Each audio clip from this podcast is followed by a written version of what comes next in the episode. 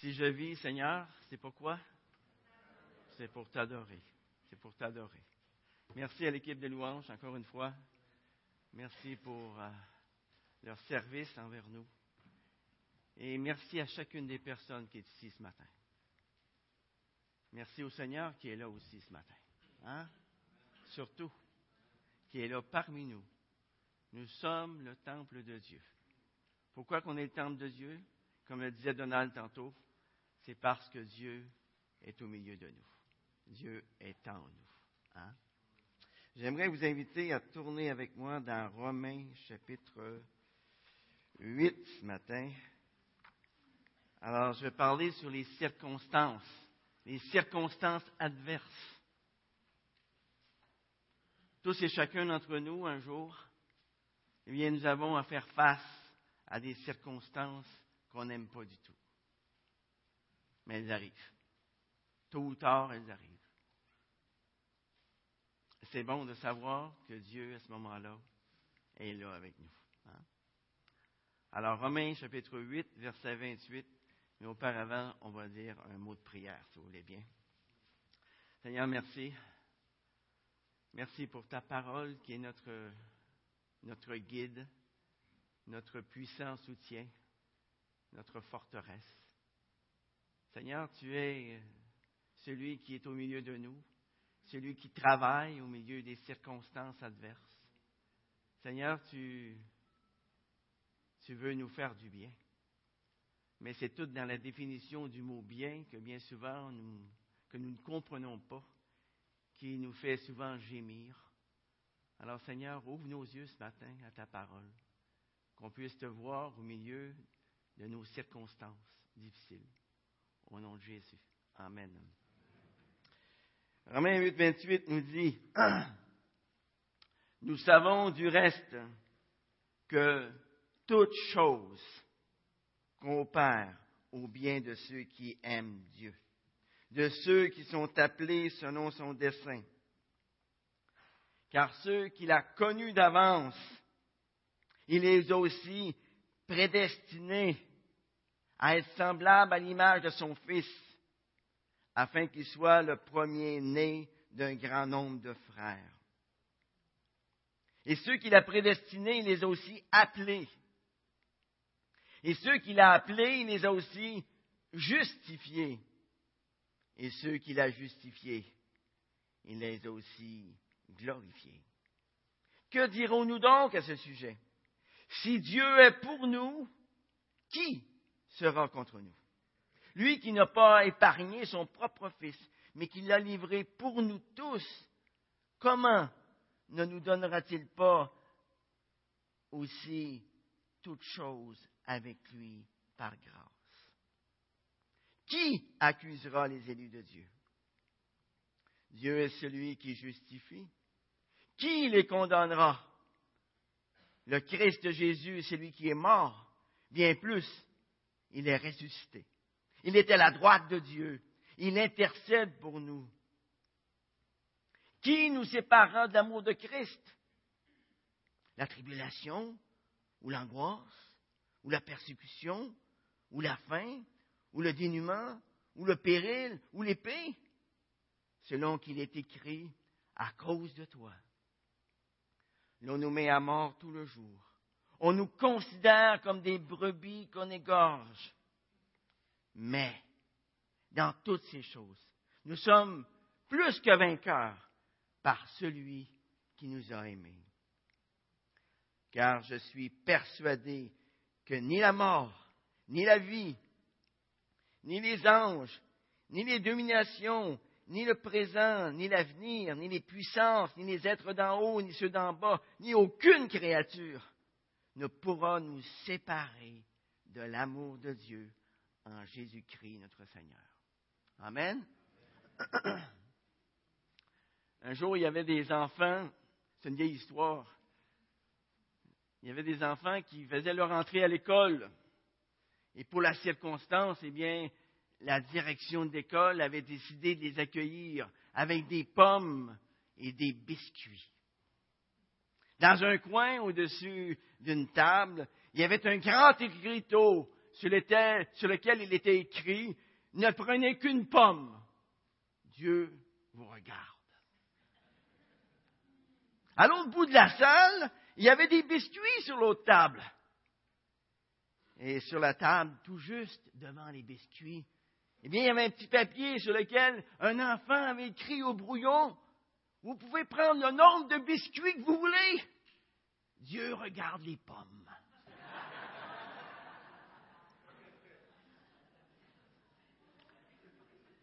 Nous savons tous que Dieu n'est pas limité par le lieu. Hein?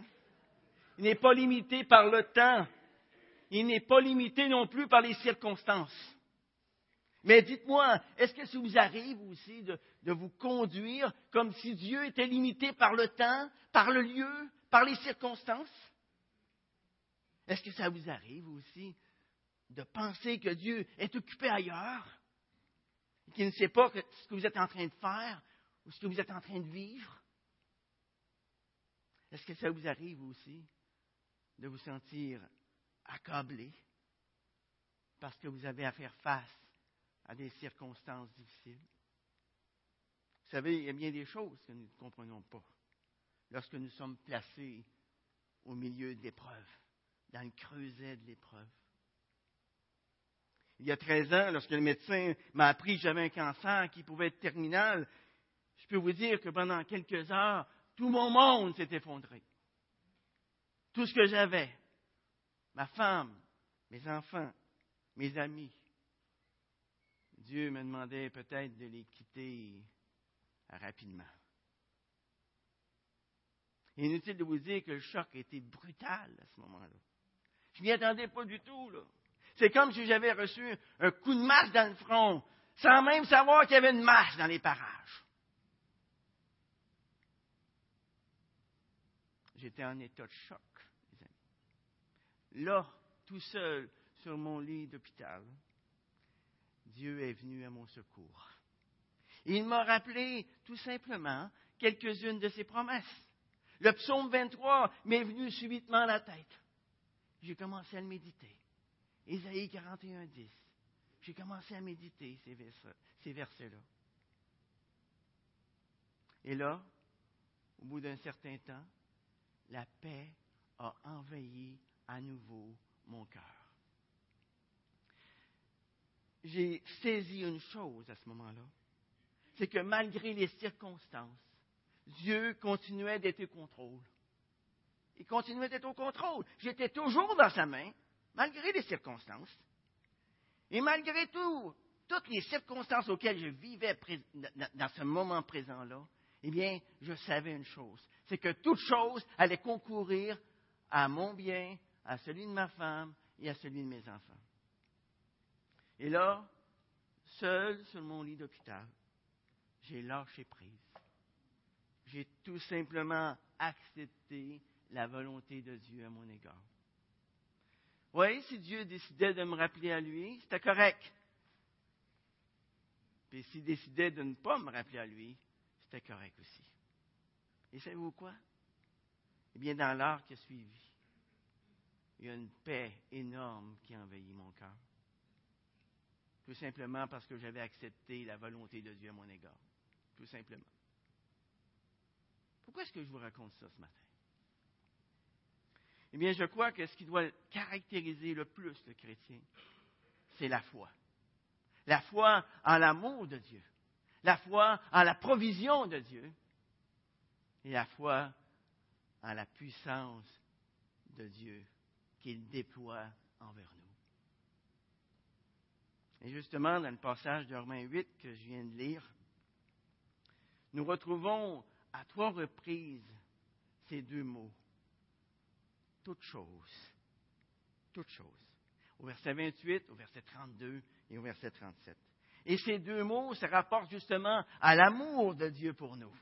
Se rapportent à sa provision pour nous et à la puissance qu'il déploie envers nous pour nous garder. Notre foi en Dieu doit nous amener à reconnaître ces trois éléments essentiels qui nous sont promis par lui. Son amour, sa provision et sa puissance. Premièrement, la foi nous amène à reconnaître toute chose de son amour. Verset 28, l'apôtre Paul affirme ici, nous savons, hein, nous savons, du reste, que toute chose concourt au bien de ceux qui aiment Dieu, de ceux qui sont appelés selon son dessein. Et qu'est-ce qui fait en sorte qu'on est appelé? C'est à cause de son amour pour nous, les amis. Hein? Mais c'est quoi l'amour? C'est un mot tellement vaste, l'amour. Hein? L'amour, c'est simple. C'est chercher le plus grand bien pour l'autre. Et ça, même si pour ce faire, je dois donner ma vie pour l'autre. Et ça, c'est exactement ce que Dieu a fait pour nous, pour chacun d'entre nous. Au verset 35, l'apôtre Paul nous pose une question bien simple. Qui nous séparera de l'amour de Christ? Qui nous séparera de l'amour de Christ? Ensuite, dans les versets 35, 38, 39, Paul nous donne 16 choses qui peuvent nous arriver dans notre vie. C'est quoi ces 16 choses-là? Eh bien, regardez au verset 35. Il dit Qui nous sépare d'amour de Christ? Hein? Et là, il commence. La tribulation, l'angoisse, la persécution, la faim, le dénuement, le péril, l'épée. Et allez maintenant au verset 38.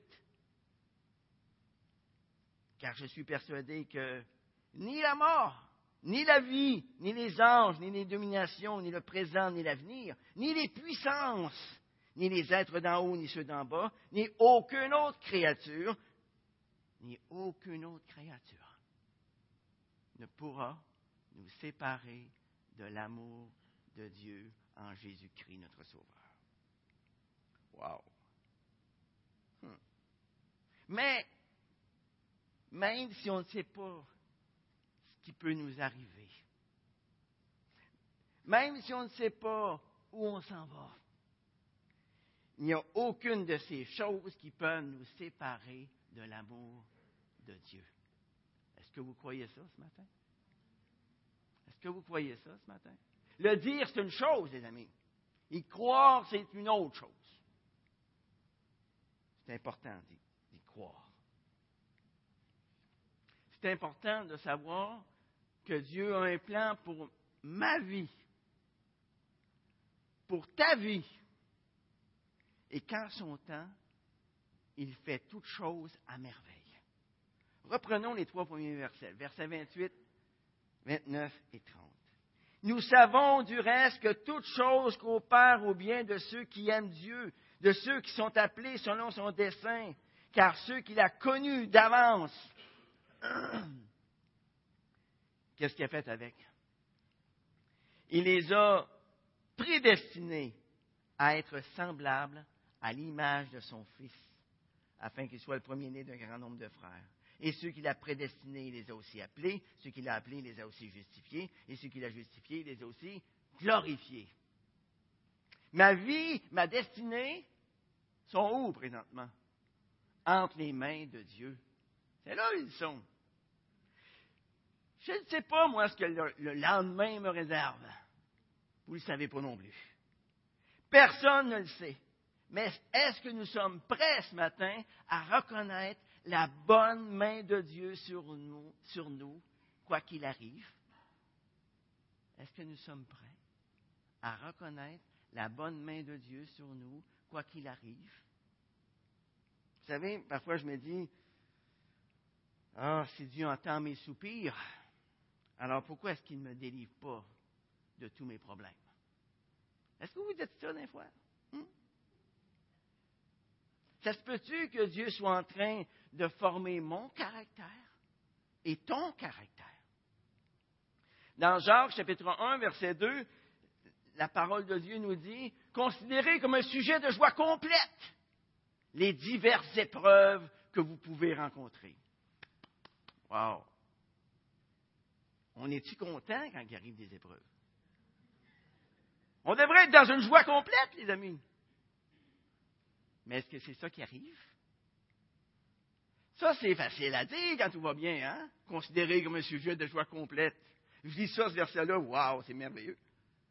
Mais quand arrive le malheur, quand arrivent les épreuves, quand arrive l'adversité, ah ben là, ça peut être une autre paire de manche. Hein?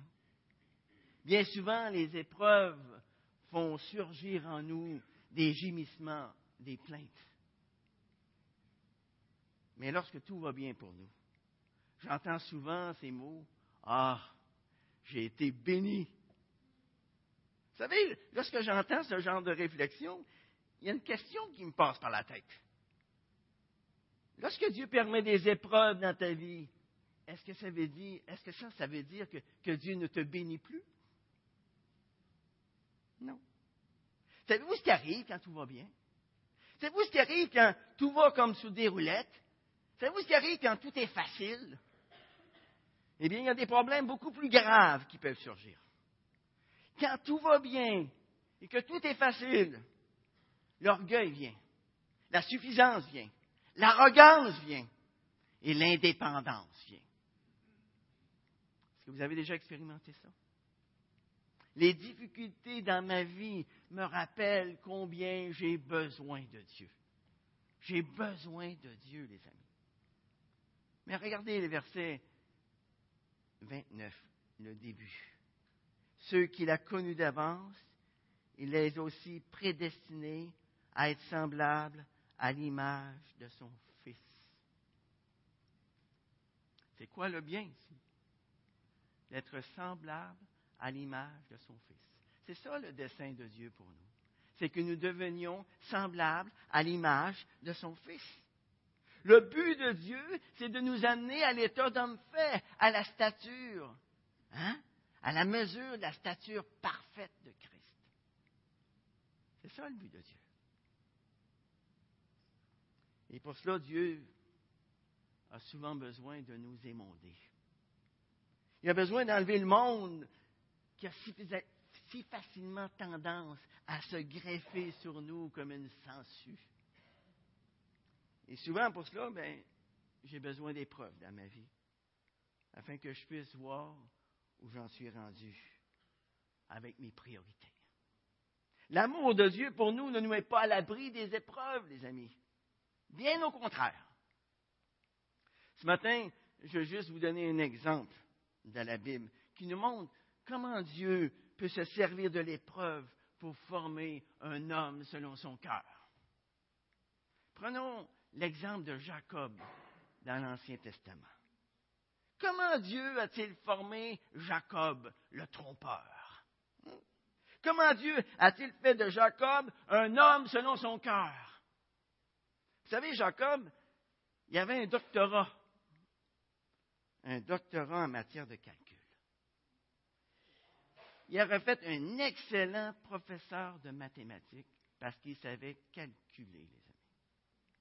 Quelle excellence aussi dans l'art de la ruse, du déguisement. Jusqu'au jour où Dieu l'amène dans la présence de quelqu'un qui avait au moins une dizaine de doctorats dans le même domaine que lui. Vous connaissez là-bas? Tout un numéro, ce gars-là. Tout un numéro. Et là, notre ami Jacob, il a trouvé chaussure à son pied. Jacob a appris des leçons incroyables chez Laban. Et ça n'a pas duré une année ou deux années. Ça a duré 20 ans. C'est long, 20 ans. Vous voyez, Dieu n'est pas pressé comme nous. Hein. Il s'est travaillé avec le temps. Et et petit à petit, eh bien, Dieu a fait comprendre à Jacob la façon dont il avait trompé son père. Il a fait comprendre à Jacob la façon dont il avait trompé son frère. Il a fait comprendre à Jacob la façon dont il les avait fait souffrir tous les deux.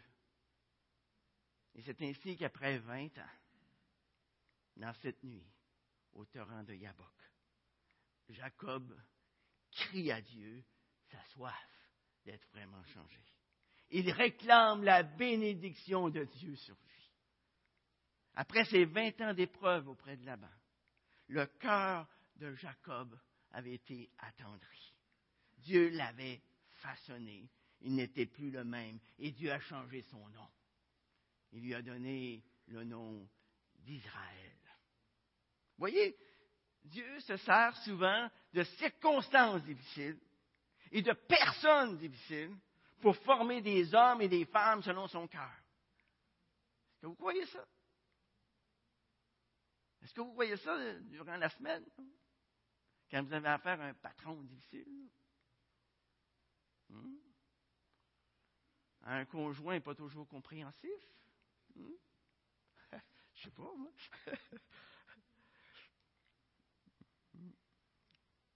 Mes amis, il se peut que par moment, dans notre vie de famille, dans notre vie de couple, dans notre milieu de travail, dans notre ministère à l'Église, il se peut que nous ne voyons que des situations que nous désirons fuir coûte que coûte. Mais dites-moi, est-ce qu'il n'y aurait pas là la main de Dieu à l'œuvre derrière tout ça? Au lieu de voir le diable partout, vous pouvez regarder que Dieu est au contrôle de toutes choses. Hein? Il y a peut-être la main de Dieu à l'œuvre dans tout cela. Vous savez comme moi qu'il y a des situations qu'on ne peut pas fuir. Elles s'imposent à nous. Et j'aimerais vous rappeler le proverbe que je vous dis quelquefois. Ce qu'on fuit nous poursuit. Ce à quoi on fait face s'efface. Il y a beaucoup de vérité dans ce proverbe. Peut-être que vous vous dites présentement, oui, mais quelquefois, il me semble que les souffrances auxquelles j'ai à faire face ne sont pas du tout nécessaires. Et à cela, nous devons répondre à la question suivante. Est-ce que Christ a souffert? Oui. Est-ce qu'il avait besoin d'être émondé? Non. Et pourtant, il a souffert. Et pas à peu près. Hein. Est-ce que le serviteur est plus grand que son maître? Est-ce que c'est logique de penser que parce qu'on aime Dieu, que Dieu nous aime, nous ne souffrirons plus jamais? Quelle était la première attitude des chrétiens lorsqu'ils ont souffert pour Jésus. Ils se sont sentis honorés. Wow! Acte 5, 41 nous dit que les apôtres se retirèrent devant le Sanhédrin joyeux. Joyeux de quoi? D'avoir été jugés dignes de subir les outrages pour le nom du Seigneur. Pour eux, c'était un honneur de souffrir pour Dieu dans ce monde. Vous savez, Dieu c'est exactement ce qu'il fait. Et si dans son amour, eh bien, il juge nécessaire de me faire passer par des épreuves, il juge nécessaire de me faire passer par des circonstances difficiles, alors au lieu de maugréer contre Dieu comme les Israélites dans le désert, soyons reconnaissants pour sa grâce infinie envers nous. Dieu n'en a pas fini avec ma vie, ni avec la tienne. Nous sommes tous comme des, chantiers en construction qui sont rendus à différents stades de construction. Bien souvent, ce que nous voyons en nous, et trop souvent ce que nous voyons chez les autres, c'est un énorme trou avec un paquet de planches sur le côté. C'est tout ce qu'on voit. Mais tout près de ce qui est en train de se faire construire, qu'est-ce qu'on voit? On voit une belle photo du modèle et notre modèle à nous, c'est qui? C'est Jésus-Christ. C'est lui le modèle. Et nous devons faire confiance à Dieu, reconnaître que l'œuvre qu'il a commencée en nous, eh bien, il va la terminer. En son temps, à cause de son amour pour nous. Dieu va achever son œuvre dans ma vie et Dieu va achever son œuvre dans votre vie. Est-ce que vous croyez ça ce matin? Deuxièmement, la foi nous amène non seulement à reconnaître toute chose de son amour, mais elle nous amène aussi à reconnaître toute chose de sa provision. Et on voit ça au verset 32. Lui qui n'a pas épargné son propre Fils, mais qui l'a livré pour nous tous, comment ne nous donnera-t-il pas aussi toute chose avec lui par grâce? Dieu pourvoit à tout. La Bible nous dit dans Éphésiens 3.20 que Dieu peut faire infiniment au-delà de tout ce que nous demandons et même pensons. Mais dites-moi ce matin, est-ce que votre joie de vivre dépend de ce qui se passe autour de vous? Vous savez, parfois, même nous, en tant que chrétiens, nous ne voyons pas plus loin que le bout de notre nez. Nous vivons selon les circonstances et non, selon tout ce que nous avons déjà en Jésus-Christ. Et pourtant, la parole de Dieu nous dit qu'il n'y a maintenant aucune condamnation pour ceux qui sont en Jésus-Christ. Aucune. Wow, c'est quelque chose, ça. La parole de Dieu nous dit que nous avons été réconciliés avec Dieu. La parole de Dieu nous dit que Dieu nous aime d'un amour éternel. Wow. La Bible nous dit que nous sommes héritiers de Dieu, co-héritiers avec Christ. La parole de Dieu nous dit que nous sommes justifiés, que nous avons la vie éternelle. Wow! Pouf! La Bible nous dit tout cela et beaucoup plus encore. Vous savez, savoir que nous avons la vie éternelle, ça devrait nous faire relever la tête. Et ça devrait nous mettre un sourire sur le visage permanent. Hmm? On n'a pas gagné la loto, 6,49 à 60 millions. Mais regardez ceux qui gagnent à la loto. Ils sautent ce dos. Ils ont un visage pendu jusqu'aux oreilles. Et nous, qu'est-ce qu'on a? Qu'on est pauvre? Infiniment riche. Infiniment plus riche que tous ces gens-là. Romains 12, 2 nous, nous exhorte à renouveler notre intelligence afin de pouvoir discerner au milieu des circonstances que nous vivons quelle est la volonté de Dieu, ce qui est bon, agréable et parfait. Mais pour cela, nous devons décider de ne pas nous apitoyer sur notre sort, de ne pas faire l'inventaire de nos soucis, de nos problèmes. Au lieu de faire l'inventaire de nos soucis, de nos peines, de nos misères, nous sommes, appelés à faire l'inventaire des bienfaits de Dieu dont nous sommes l'objet jour après jour. Et ensuite, de nous les approprier par la foi pour que le sourire demeure permanent. Hmm? Alors à ce moment-là, je ne sais pas si vous le savez, mais c'est de l'abondance du cœur que la bouche va parler. Votre joie va se manifester d'une manière ou d'une autre.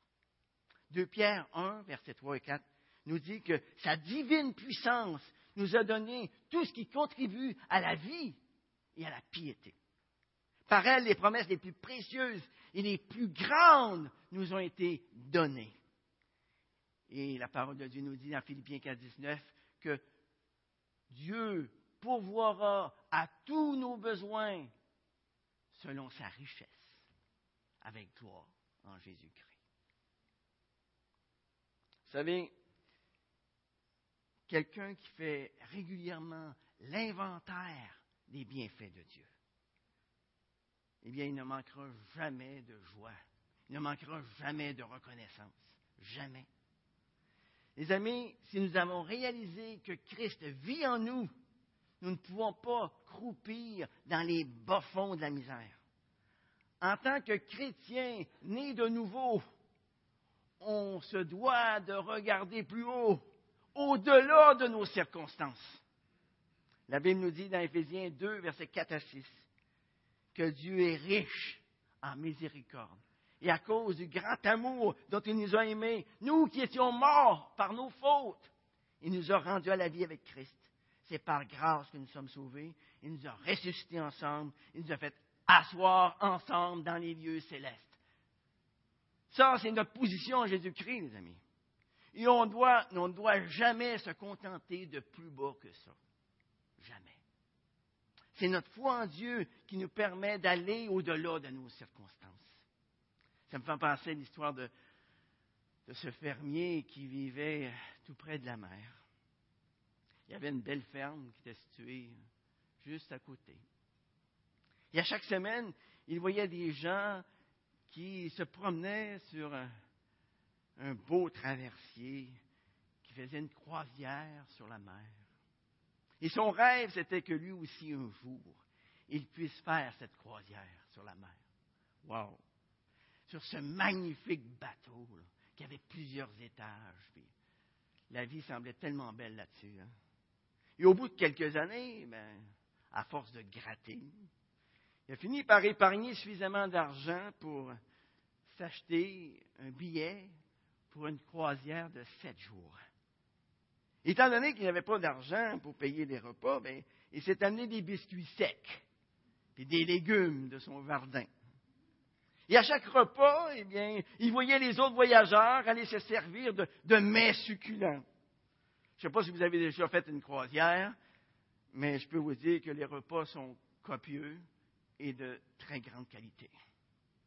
Et à chaque repas, le maître d'hôtel l'invitait à prendre part au banquet. Mais il lui disait qu'il avait tout amené. Il avait amené tout ce qu'il lui fallait. Finalement, à la fin du voyage, il s'est dit qu'il pouvait bien se payer un bon repas. Il a regardé dans son portefeuille, et là, il a dit, bof, j'en ai sûrement assez. Alors, il a demandé au maître d'hôtel, c'est combien pour le repas? Mais ben, ça coûte rien pour le repas. Tout est compris dans le prix du billet, mon homme.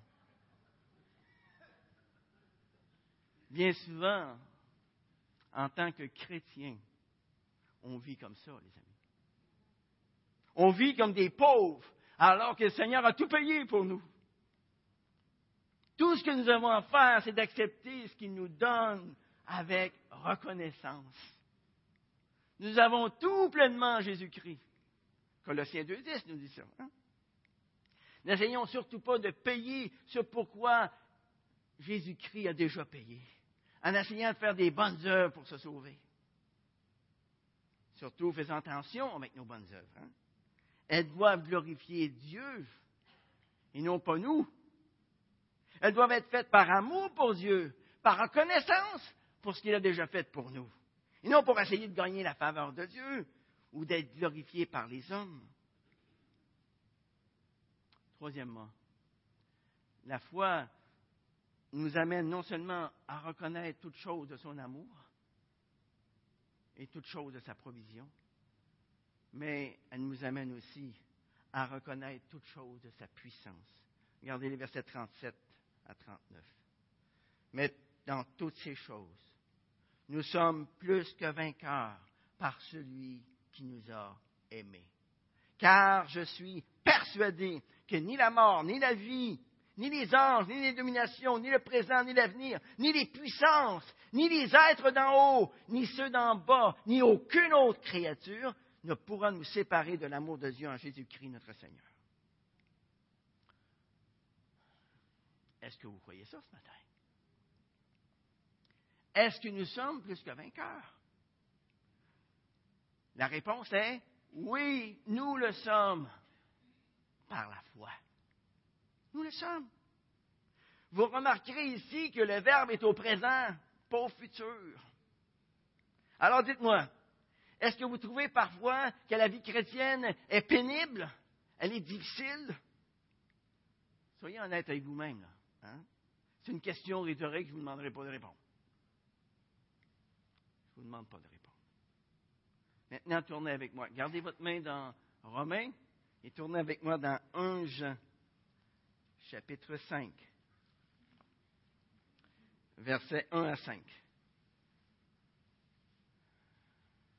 1 Jean, chapitre 5, verset 1.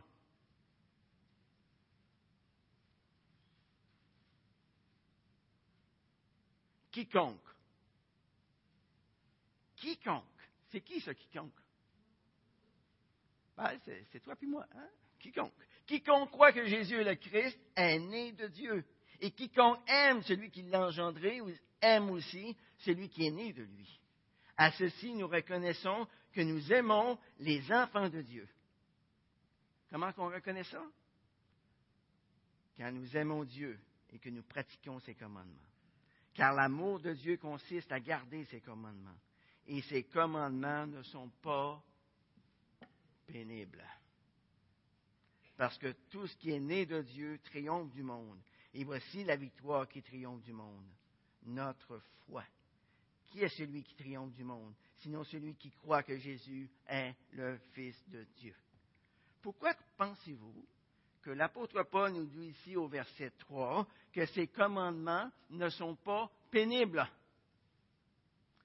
Eh bien, la réponse se trouve dans le verset 2. C'est tout simplement parce que nous aimons Dieu.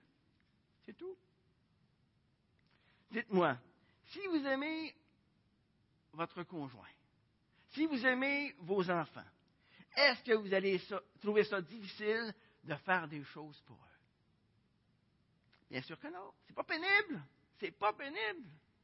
Vous voyez, c'est comme un privilège de faire quelque chose pour eux. Pas vrai? C'est un privilège.